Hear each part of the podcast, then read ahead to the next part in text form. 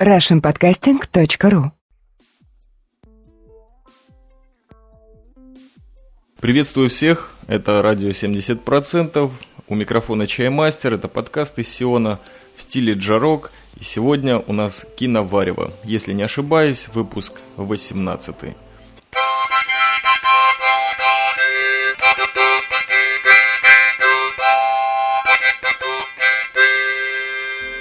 Качестве разогрева парочку новостей из теплого Сиона вам, где может быть чуть более холодно. Неделю назад у нас прошел первый в этом сезоне дождь. Было очень странно. Прошел ночью, потом днем полил, то есть можно было его даже наблюдать.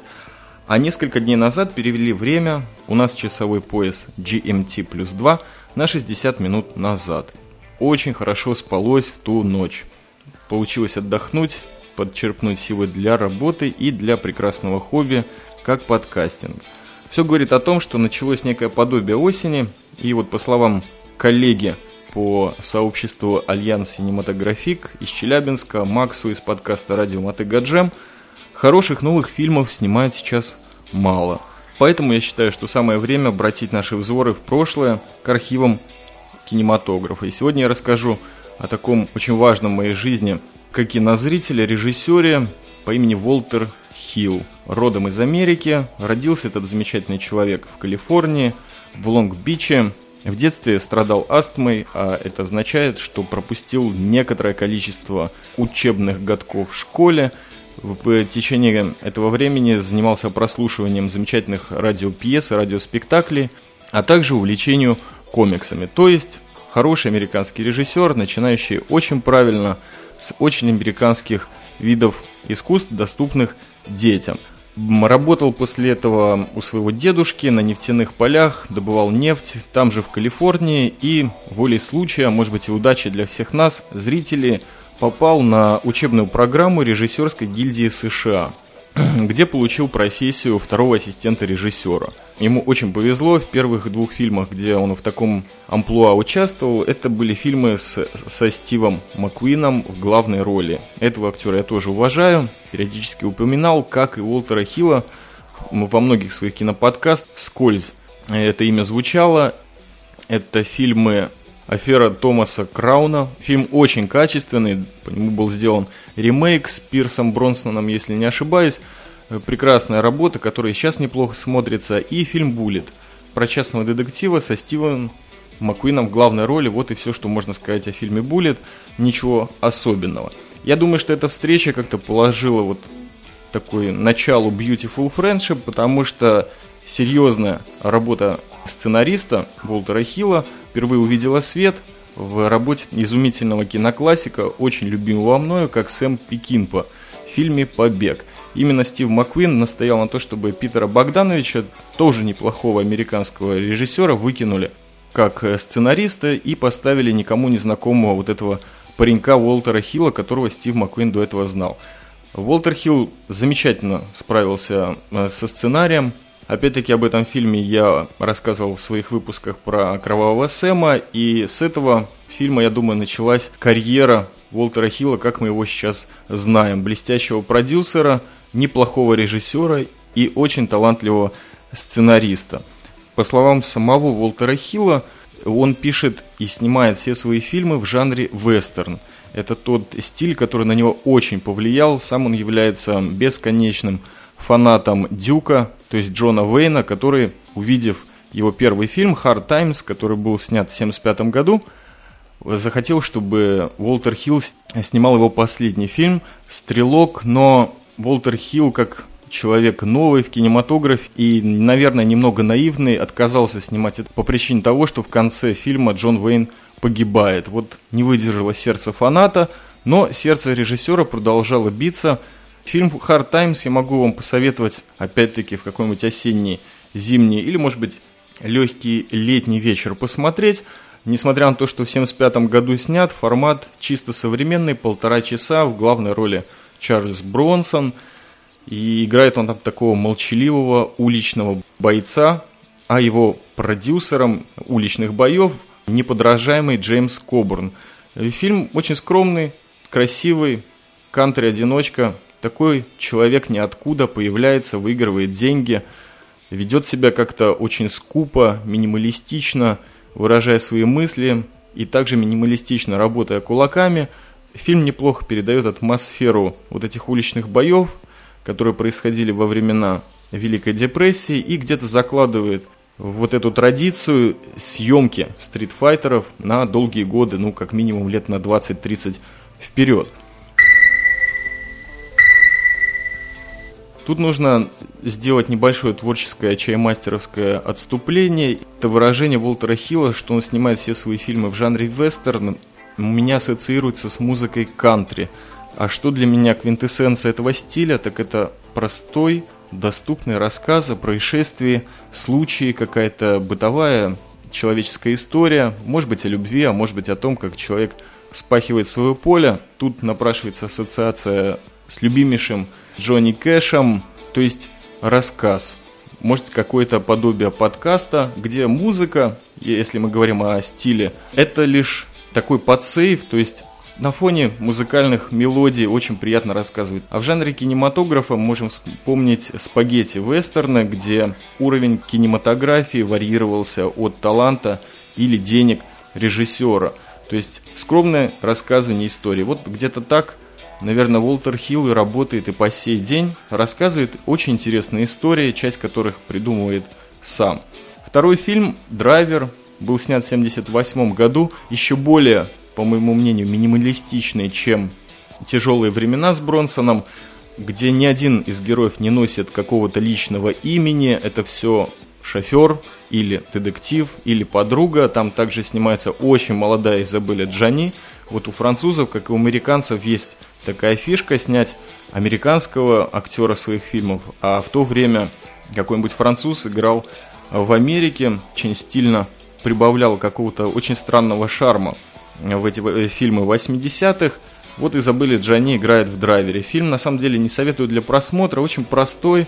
Ну, если уж совсем нечего делать, то можете его скачать и посмотреть. В главной роли Райан О'Нил, которого я больше и не припоминаю в какой-то серьезной работе, где бы он играл. Но чем этот фильм послужит нам для материалом для подкаста, так это тем, что работа Уолтера Хилла основные вот эти очень серьезные произведения были сняты вот в этой атмосфере, которая ассоциируется у меня с другим стилем музыки. Это постпанк, который как раз-таки вот в эти времена серьезно поднимался и развивался. То есть э, что-то такое переходное, трансферное между величайшими вспышками музыкальной культуры, как там панк или хэви-метал, индастриал, вот что-то где-то на грани веков. То есть Уолтер Хилл несет в себе вот эту вот ношу, очень неслабую, снимать фильмы в переходный период и делать их достойными для просмотра потомкам, потому что очень много режиссеров брали какие-то кусочки, какие-то элементы его стиля и классно их развивали в последующие годы, в 90-е или даже вот в 21 веке. О третьем фильме, снятом в 79 году, Warriors, то есть «Войны», я уже рассказывал в своем подкасте о кинокомиксах, в частности о сюжете. Это фильм который на все времена, и для меня он именно те 90-е года, когда я уже что-то соображал и мог посмотреть впервые этот фильм в Советском Союзе, в плохом видеозале, в плохом переводе, с голландскими субтитрами и тайминговой дорожкой в углу.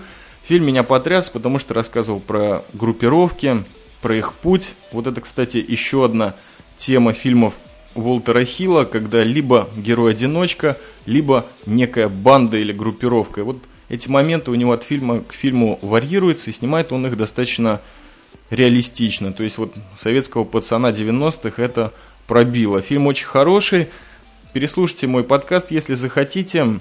В шоу-нотах дам ссылочку. А некий момент, который не прозвучал в подкасте о войнах, хочу заметить, там играл так очень неплохой актер, который где-то там застрял на вторых ролях, как и Уолтер Хилл, на втором плане режиссерской Америки. Этого актера зовут Дэвид Патрик Келли.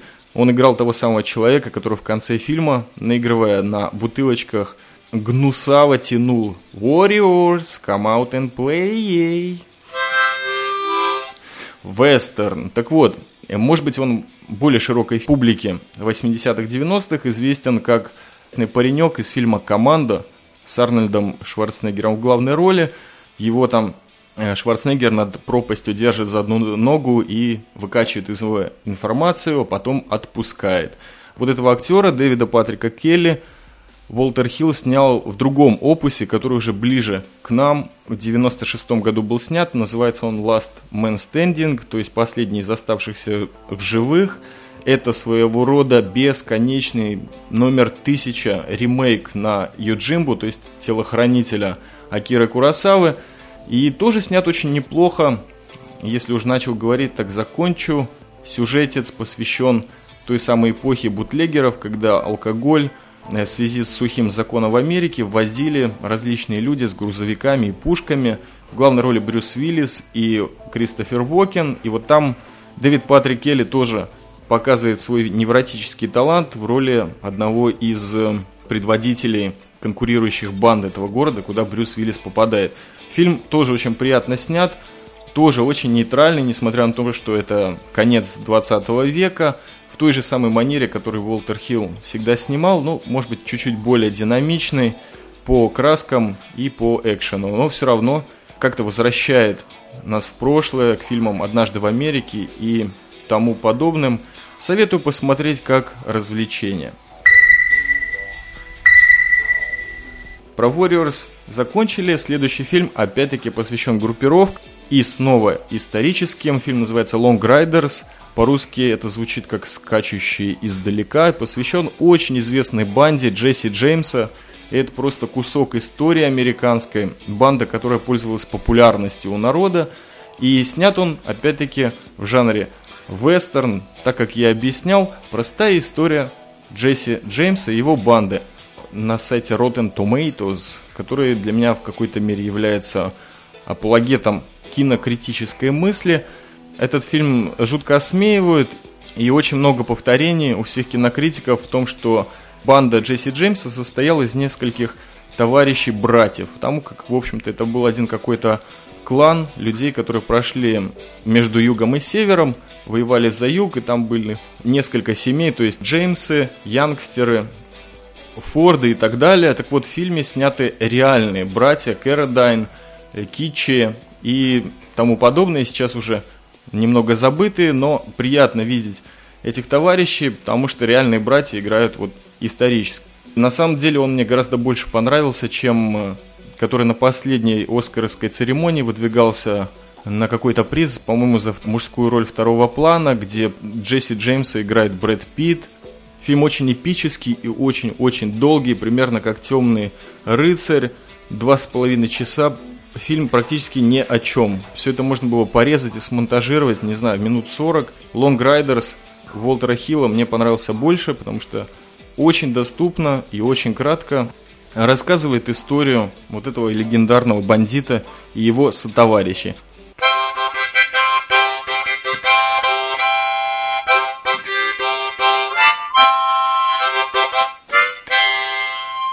На этом этапе подкаста я немножко отступлю от э, временной линейки фильмов Уолтера Хилла, да и вообще о них рассказывать подробно не стоит. Просто упомяну, что, может быть, для советского русского зрителя 90-х есть несколько фильмов, которые, безусловно, прозвучат, и они поймут, что «О, помним эти фильмы, но кто их снимал, не помним». Именно так я на Уолтера Хилла и вышел. Итак, его фильмы, которые достаточно были известны в СССР, в России, это, конечно же, «48 часов», кинодебют Эдди Мерфи, который получил очень смешную сумму денег, но сыграл так, как немногие могут, и уже за вторую часть, тоже снятый Уолтером Хилла, другие 48 часов, он получил гораздо больше, чем Ник Нолте, его коллега по фильму. Еще один такой фильм, тоже смешной, и, по-моему, не только для русских, но еще и для американцев, это «Красная жара» с Арнольдом Шварценеггером и Джеймсом Белуши, где советский милиционер приезжает в Америку, чтобы поймать наркодилера, который убил его товарища. Вот Шварценеггер в шинели советского мента, я думаю, что этот образ будет очень трудно забыть. «Красная жара», 88 год, Уолтер Хилл, этот фильм тоже многим известен. Кинозрителям, которые интересуются творчеством Микки Рурка, безусловно, известен фильм «Джонни Красавчик», где полфильма обезображенное лицо, практически неузнаваемое Микки Рурка, еще до его пластической операции – вот предстает в таком интересном свете, потом, конечно же, все меняется, он становится настоящим красавчиком, и «Бежит мстить». Тоже очередная история о отщепенце, которого все отвергли, но который ставит свою финальную точку. Фильм давно не пересматривал, но думаю, тоже стоит, потому как я последние две недели себе устроил такую ретроспективу фильмов Уолтера Хилла. И, наверное, на этом все, потому что последний из оставшихся в живых с Брюсом Уиллисом я уже упоминал. Другая тема, совершенно отдельная, это серия фильмов «Чужие». Во всех этих пятерых частях Уолтер Хилл выступал прежде всего как продюсер, а вторую и третью часть, по-моему, одни из самых лучших фильмов в этой серии – для них он написал сценарий. Надо заметить, что фильм «Чужие», третья часть, который был снят известным вам Дэвидом Финчером, это, конечно, заслуга Уолтера Хилла, что он вышел вообще на экраны, потому что фильм постоянно менял режиссеров, постоянные проблемы были. Сигурни Уивер, главной роли, которая не хотела брить голову, хотела брить голову. Менялись, э, как я уже сказал, режиссеры, а также и сценаристы. И в конечном итоге где-то главным клеем того, что этот прекрасный фильм, один из лучших, по-моему, в серии вышел на экраны, это заслуга Уолтера Хилла. Помимо того, что оригинальная идея все-таки его и, по крайней мере, э, соавтором сценария или главным исполнительным продюсером он выступал во всех пяти, как я уже упоминал. То есть, я не знаю, как связать чужих с вестерном, но, безусловно, это история какой-то команды, а на более поздних этапах развития сюжета и серии – это, конечно, история одиночки, которая борется уже не с какой-то ментовской системой, а с совершенно непонятным чудовищем. С четвертого фильма это уже пошла другая эпоха, другое восприятие чужих, но самое интересное, что это оказалось одной из самых живучих. Не будем говорить об их удачливости в прокате или вообще в сюжетном развитии. Это одна из самых живучих серий, как может быть и главный герой, сам чужой. Мы двигаемся к концу, не беспокойтесь, все хорошо. Волтер Хилл продолжает жить и работать. И буквально из последних новостей мне известно, что по фильму «Войны» Warriors снимается ремейк. Планируется выпустить его на экраны в 2010 году, а режиссером выступает никто иной, как Тони Скотт.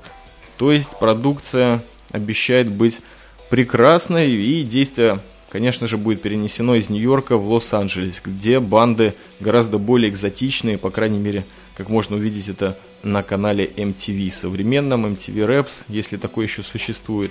И вот конкретный фильм, о котором бы хотелось рассказать сегодня, это Saunter Comfort. Нет, это не тот прекрасный напиток, который многим из вас известен. Это название фильма «Южный комфорт», который был снят в 1981 году посмотрел буквально недавно полностью, потому что в те самые 80-е, 90-е совковые периоды я видел лишь отрывки. При той передаче информации в советское время негде было найти этот фильм, посмотрел его здесь. В Сионе, фильм мне очень понравился, на многие мысли навел. В свете съемок тех фильмов сейчас в Америке очень модно снимать фильмы об Ираке, о том, как происходит там, какие нефтяные вышки, что за нефтедоллары, что за коррупция – это один из тех фильмов, который, может быть, наряду с сериалом «Мэш» рассматривал проблему Вьетнама, по крайней мере, на это намекают кинокритики, но на самом деле рассматривает ту же самую проблему, когда группировка солдат Национальной гвардии, снаряженных оружием и различными прибамбасами, а также холостыми, заметьте, патронами, выпускается в какой-то рейд, в марш-бросок из одной точки в другую, где-то там в болотах Луизианы – в той части этого штата, который называется Байо. То есть такие притоки, очень медлительные, мелководные притоки какой-то непонятной реки, которая растекается посреди леса. В этом лесу обитает очень интересная этническая группа, которая, если я правильно произношу по-русски, кахуны или каджуны. Это некие поселенцы Канады, которые в 19 веке переселены в Луизиану. И вот там они осели и живут совершенно отдельной жизнью, браконьерствуют, варят свое какое-то пиво, своих каких-то свиней отдельных среди этих болот выращивают, ну и все такое прочее. Эти солдаты, упоминают израильских резервист, очень раздолбайски себя ведут, чем вызывают гнев вот этих каджунов, и тут начинается самое главное Рубилова, то есть за этими товарищами, которым и отстреливаться-то нечем, на них начинается настоящая охота, то есть каджунов лучше не раздражать, как выяснилось. В главных ролях тот же самый Кит Керадайн, который, может быть, более современному зрителю известен как агент Лэнди из второго сезона сериала «Декстер», очень приятный, симпатичный актер, и Пауэрс Бут, которого вы могли видеть в «Городе грехов» в роли сенатора Рурка. Ну, все уже, естественно, постарели, а в то время были молодые и очень хорошо передавали те характеры, которые им прописал Уолтер Хилл. Фильм потрясающий, потому что это один из тех редких фильмов, где роль выживания человека, поставленных в совершенно невыносимые, неизвестные ему условия, доводит до абсолюта. Что происходит внутри этой группы, как они нервничают, как они реагируют на то, что им творят эти каджуны, как они выживают. И вообще эта сама этническая группа каджунов показаны очень достоверно. От этого фильма получила громадное количество ссылок, чтобы раскапывать дальше историю Америки, может быть немножко современную, может чуть позднюю. Я не могу сказать, что он сильнее, чем «Войны», но его стоит посмотреть и даже обязаловка, если вы слушаете ради 70%. Южный комфорт, 81 год, безусловно, для вас будет часом-полтора очень серьезного просмотра. Параллельно легкого, это все тот же вестерн, это все та же группа, которую так прекрасно прописывал Уолтер Хилл во всех своих предыдущих и последующих фильмах. Его имя я уже назвал в подкасте достаточно, даже может быть чересчур. Надеюсь, что что-то вам новое открыл. А новое, как водится, хорошо забытое в старое. Мне остается лишь только дорезать, домонтажировать этот подкастик. И буквально через несколько часов у нас, как известно вам в октябре в Сионе, следующий праздник. Ну, праздником его назвать тяжеловато. Это судный день, когда это уже не голодовка, а полный сухой пост, без воды, без пищи. Начинается он где-то в 6 вечера по-нашему, заканчивается завтра в 7, тоже вечером. Время подумать об ошибках, принести искреннее сожаление. Вот такой день подумать, выходной, после него праздник шалашей и все. Этот халявный октябрь заканчивается, надо будет работать. День у нас стоит прекрасный, опять у меня пятничное предпраздничное настроение. Чего я вам желаю? Праздник может быть и в буднях, что доказывает Сион, или просто несколько позитивных подкастов от всем известных вам прекрасных участников этого ресурса. Спасибо всем. Уолтер Хилл, Киноварево 18, а это был Чаймастер, радио 70%. Всего самого доброго!